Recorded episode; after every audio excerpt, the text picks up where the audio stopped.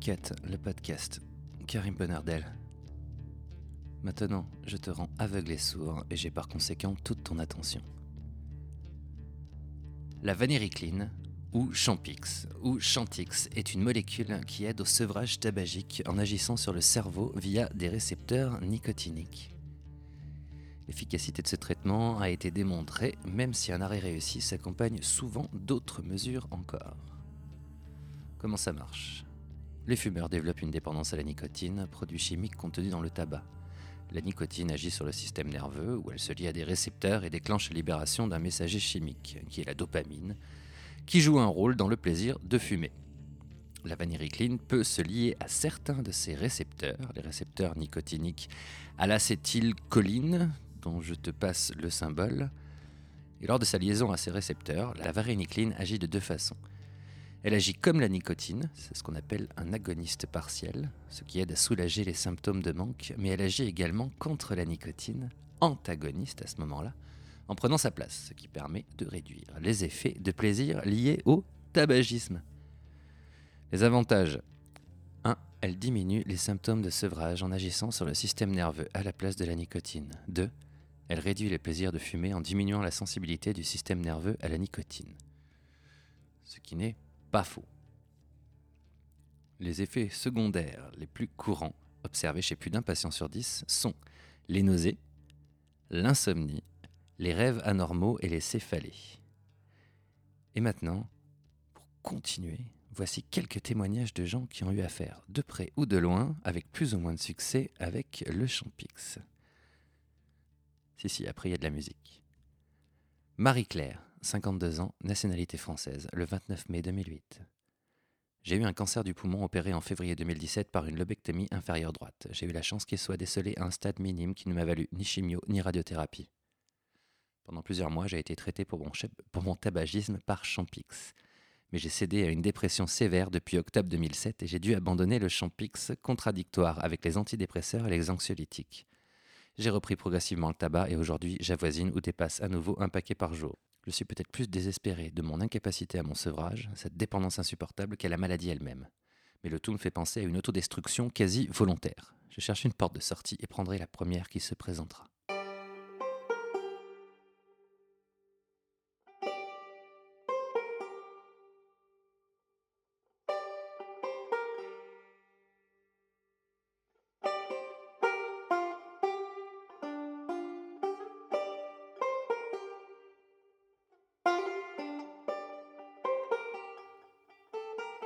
Delphine, 28 ans, nationalité française, 19 mai 2012. 4 jours et demi sans tabac, après plus de 10 ans avec. Ça ne paraît pas grand-chose, mais c'est déjà beaucoup. Sous Champix, soit, une impression de tricher. Mais au moins je tiens bon. Le plus dur, c'est les habitudes du quotidien. Habitudes ou mauvais réflexes, je ne sais pas. J'essaie de voir les bénéfices de l'arrêt du tabac, mais je ne trouve pas. Déjà sportive, ce n'est jamais le souffle qui m'a arrêté. Meilleur teint, je ne vois pas. Pour l'instant, je n'ai trouvé qu'un seul changement tout bête. Le goût des thés ou des tisanes a changé. Et pas dans le bon sens. Faut l'avouer, le champix est efficace et fait son travail. Mais il faut rester prudent et être attentif à son caractère. Moi, je suis fier de moi et je souhaite à tout le monde d'y arriver.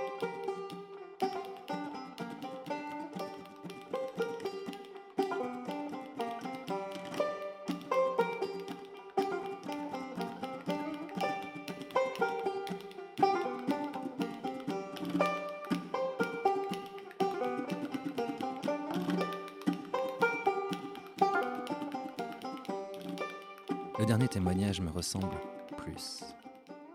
Anonyme, nationalité France, 31 janvier 2020. Je viens de tomber sur le forum, il n'est jamais tard. À peine un mois de Champix. Certes, j'ai arrêté de fumer, mais je l'ai payé tellement cher. Perte de contrôle, cauchemar, hallucination, colère disproportionnée, démangeaisons partout, aucune patience, agressivité envers les autres, et beaucoup contre moi-même. Un jour au volant, j'ai failli finir dans un mur. Je ne me contrôlais plus du tout. Je me sentais dépossédé de moi-même. J'allais en finir, mais malgré moi. Alors que je n'avais aucune envie de mourir. Fin de Champix sur le champ et une longue thérapie par des antidépresseurs. Cela m'a marqué à vie. Je n'ai pas repris le tabac. Il suffit de repenser à cette période. L'envie de fumer disparaît vite. Je croyais que tout cela se l'expliquait par mon intolérance à Champix et pour le reste, la conséquence du sevrage du tabac. Jusqu'au jour où j'ai vu un reportage, environ un an plus tard, avec les témoignages des personnes qui ont décrit des choses très, très similaires. Et pour certains, le passage à l'acte a été soupçonné. C'était les débuts du Champix, la sécurité sociale commençait tout juste à le rembourser. Un, deux ans. J'espère que depuis, un suivi adapté est en place, sans effet non désirable. À vous lire, c'est sûrement bien et c'est tant mieux. Cela étant, quand ce n'est pas bon, cela peut être très mauvais et très rapide. Bon courage à tous.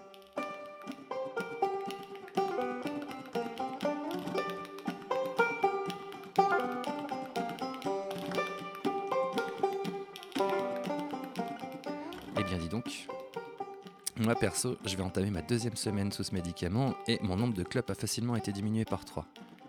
Je partage néanmoins certaines informations issues de ces témoignages, comme les nausées du matin qui passent à un moment. Je fais par chance l'impasse sur les envies suicidaires et les dépressions. Par contre, cette histoire des rêves anormaux, c'est hallucinant. Je n'ai jamais vu un seul film hollywoodien arriver à la hauteur de ce que mon scénariste inconscient me prépare chaque nuit. Accident de Concorde, c'est un vieil avion, il allait très vite. Prise d'otage, sauvetage en pleine mer, à chaque fois je suis le héros de ses rêves. Je déteste me réveiller. Je me retrouve dans des situations ubuesques et pourtant dans un sommeil très profond. En gros, ce que je voulais te dire, si tes rêves t'ennuient, c'est le Champix. Bref, ce soir, je vais tester, encore, un nouveau système de captation sonore en la personne d'un Audio Technica AT8022 pour la prise d'instrument. C'est un petit microphone stéréo qui paye pas de mine, mais qui va donner, je l'espère, une dimension que certains qualifieraient d'ASMR. C'est pour ça que je ne saurais que te conseiller d'écouter cet épisode et tous les autres d'ailleurs au casque. Regarde, enfin écoute.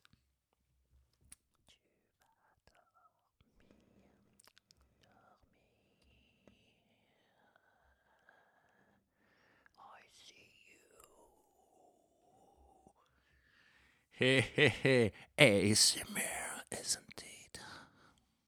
Et ce soir, on va être plutôt guitare. Haïku.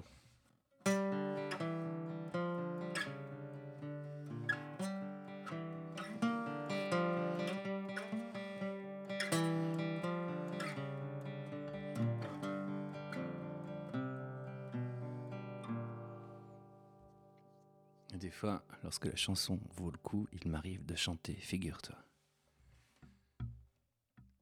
Rise so high, yes, a playing dee dee and balance for all.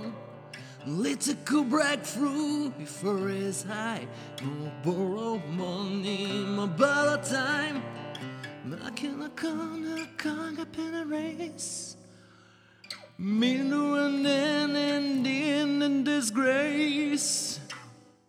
To lost, to spare another chase. For Je suis pas habitué à chanter.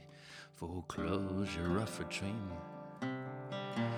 Those visions never seen until all is lost. Personal holocaust. For closure of a dream.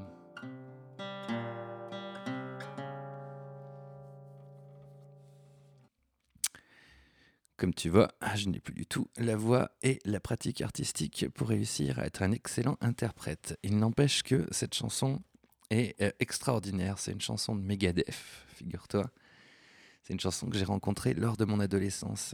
Tu sais, ces chansons qui ne te quittent jamais tout au long de ta vie. T'as pas besoin de les réécouter, tu évites même de les réécouter car elles sont gravées quelque part au fond de toi comme, si quelqu'un il a une musique dans le fond sonore de ta vie, comme une musique d'illustration d'une scène que tu vivrais. Mais un peu ésotérique. Ces chansons-là font partie de nous, et celle-ci s'est toujours éveillée et rappelée à moi de temps à autre dans des moments des fois opportuns et des fois pas du tout. Et euh, quelque part, si la guitare acoustique était définie par une chanson, par un riff, tu sais, par un, par un petit extrait, eh bien ce serait celui-ci tellement modal sans l'être vraiment, il pose une ambiance, c'est un riff qui est éternel.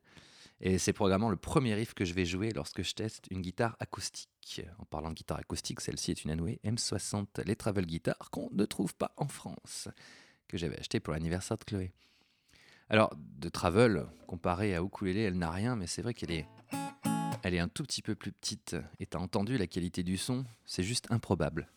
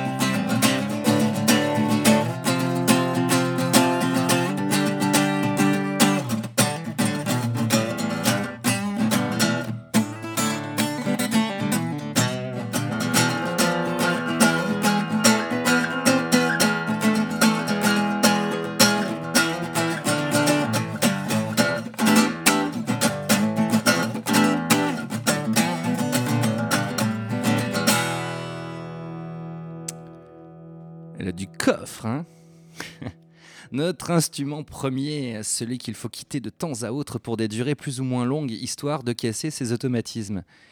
J'ai arrêté la guitare plusieurs fois durant plus de deux décennies. Non, pas 20 ans à chaque fois, mais vu que ça fait quand même pas mal d'années que je joue, j'ai arrêté pas mal de fois et à chaque fois c'était pour un instrument annexe. Un instrument annexe qui va rendre ton jeu ensuite plus polyvalent car tu seras sorti du carcan de l'instrument, tu auras découvert d'autres logiques d'enchaînement de notes, d'autres gammes plus évidentes que celles qui te semblaient logiques sur tes six cordes. C'est presque obligatoire de devoir sortir de ces ah, blablabla, la zone de confort. C'est aussi quelque part une preuve d'instabilité. Mais quelque part, je, s'il y a quelque chose avec lequel, des gens avec lesquels moi je suis pas à l'aise, c'est les gens stables, les gens qui vont faire pendant 30 ans la même chose. Certes, ils vont être experts d'un domaine. Mais à la fin de leur jour, quelle espèce de vision ils auront eu de la vie? Car si la vie, ça ne sert pas à apprendre la vie justement et à chercher de comprendre pourquoi on est là, ça n'a aucun sens. Moi, je préfère passer toujours d'un truc à l'autre selon l'instinct, selon la curiosité. Des gens appellent ça des lubies, mais c'est les gens stables qui reprochent toujours aux gens instables leur lubie. Qu'est-ce que tu veux hein? Et cette histoire de zone de confort. La zone de confort. Sors de ta zone de confort. Ça, c'est issu des bouquins que tu trouves en général à la fac, au rayon développement personnel ou les bouquins de Raphaël Giordano, les trucs que les gonzesses qui sont fans de Facebook, les complotistes, les experts en développement personnel, les coachs sportifs aiment bien dire c'est à la mode. Mais sortir de sa zone de confort, c'est infect. Quelqu'un qui a le vertige, tu crois que d'un seul coup, tu vas le mettre dans une situation où il a le vertige, ça va le faire avancer? Quelqu'un qui a un vertige maladif, tu auras beau le mettre 100 fois sur la même falaise, il sera toujours pas habitué, il aura toujours le vertige. Non, non, non. Le tout, ce n'est pas de sortir de sa zone de confort, c'est d'élargir la zone de confort. Et élargir la zone de confort, ça demande à être toujours, excuse-moi, quelquefois, confortable. Tu vas pas d'un seul coup mettre quelqu'un qui est photophobe en plein soleil, c'est pas possible. Au moins, tu vas lui proposer de garder des lunettes de soleil. C'est un très très mauvais exemple. Maintenant, je me pose une question. Est-ce que c'est la guitare qui a produit un apport au ukulélé ou est-ce que c'est l'inverse dans ma pratique?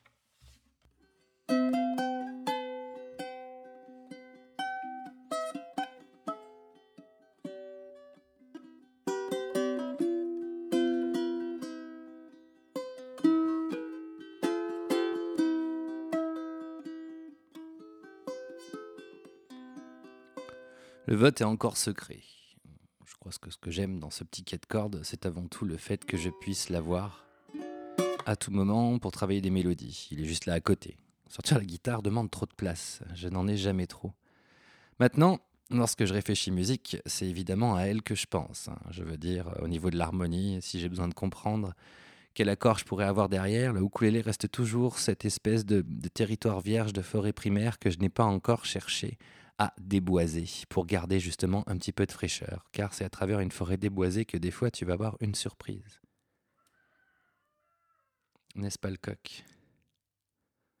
Ainsi, on a probablement un seul amour instrumental, quand bien même on en joue plusieurs, je ne sais pas. Maintenant, maintenant le petit dernier point que je voulais développer ici et que je développerai également sur la chaîne. Je vais durant tout le mois de février et peut-être au-delà ne plus publier de vidéos que sur Patreon. Pourquoi? Bah, C'est facile, ce sont des gens qui financent le développement de la chaîne. Et euh, sans eux, l'éclairage ne serait pas ce qu'il est, le son ne serait pas ce qu'il est. Il n'y aurait pas des ukulélés à gagner. Euh, c'est le Patreon, avant toute chose, qui fait essentiellement vivre la chaîne. Rappelle-toi d'ailleurs que tu peux nous y rejoindre pour la somme que tu peux mettre par mois. Tu y trouveras des tutos. Oh, tu connais exactement tout mon laïus là-dessus. À terme, il est évident que moi, mon but, c'est de réussir à vivre de ce que j'appelle ce bordel ambiant et de réussir à me sentir enfin libre de pouvoir créer ce que je veux, de pouvoir apprendre à ma manière ensuite aux gens une pratique de la musique qui m'est propre, des réflexions artistiques qui me sont propres, histoire de pouvoir non pas les brider dans un style, dans une suite de répertoires de chansons issues du diapason rose, mais simplement leur apprendre la musique par mon biais pour cela, j'ai besoin de plus de temps et pour avoir plus de temps, j'ai besoin de gagner plus d'argent, j'ai besoin de devenir indépendant.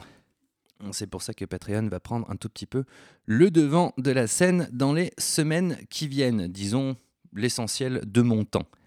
Le podcast continuera, lui, c'est un format que j'aime beaucoup. Tu pourras compter sur moi lorsque les températures le permettront d'exporter ce podcast en outdoor. Au bord d'un lac, il y en a tellement autour de chez moi, au sommet des crêtes qui environnent ma belle région, histoire que ce dit podcast devienne au fur et à mesure un moment d'immersion que je souhaite très field recording. Je m'intéresse, comme tu as pu le voir, de plus en plus aux créations sonores. Et jouer du ukulélé ou du banjo ou de la guitare en devisant deux choses et d'autres pour le partager avec tes oreilles est un bien beau projet sur lequel je compte mettre beaucoup de mon temps d'énergie et de créativité. Suis-moi et tu ne le regretteras pas. Je te promets également, lors de ces futurs épisodes, de pures ambiances, de n'évidemment pas les gâcher avec des bruits intempestifs, de briquet ou bien de fumée. Car, après tout, c'est à ça que le Champix sert. Ou pas. J'ai appris dernièrement que si tu veux soutenir le podcast, tu dois mettre des commentaires et plein de notes 5 étoiles sur Apple Podcast pour sa découvrabilité. Ça aidera le bordel ambiant à se développer encore d'une bien belle manière. Tu peux nous rejoindre sur Patreon www.patreon.com slash thérapie avec un Y. Je remercie au passage Zoom sans qui le son de ce podcast ne serait pas exactement le même et je te dis à très vite.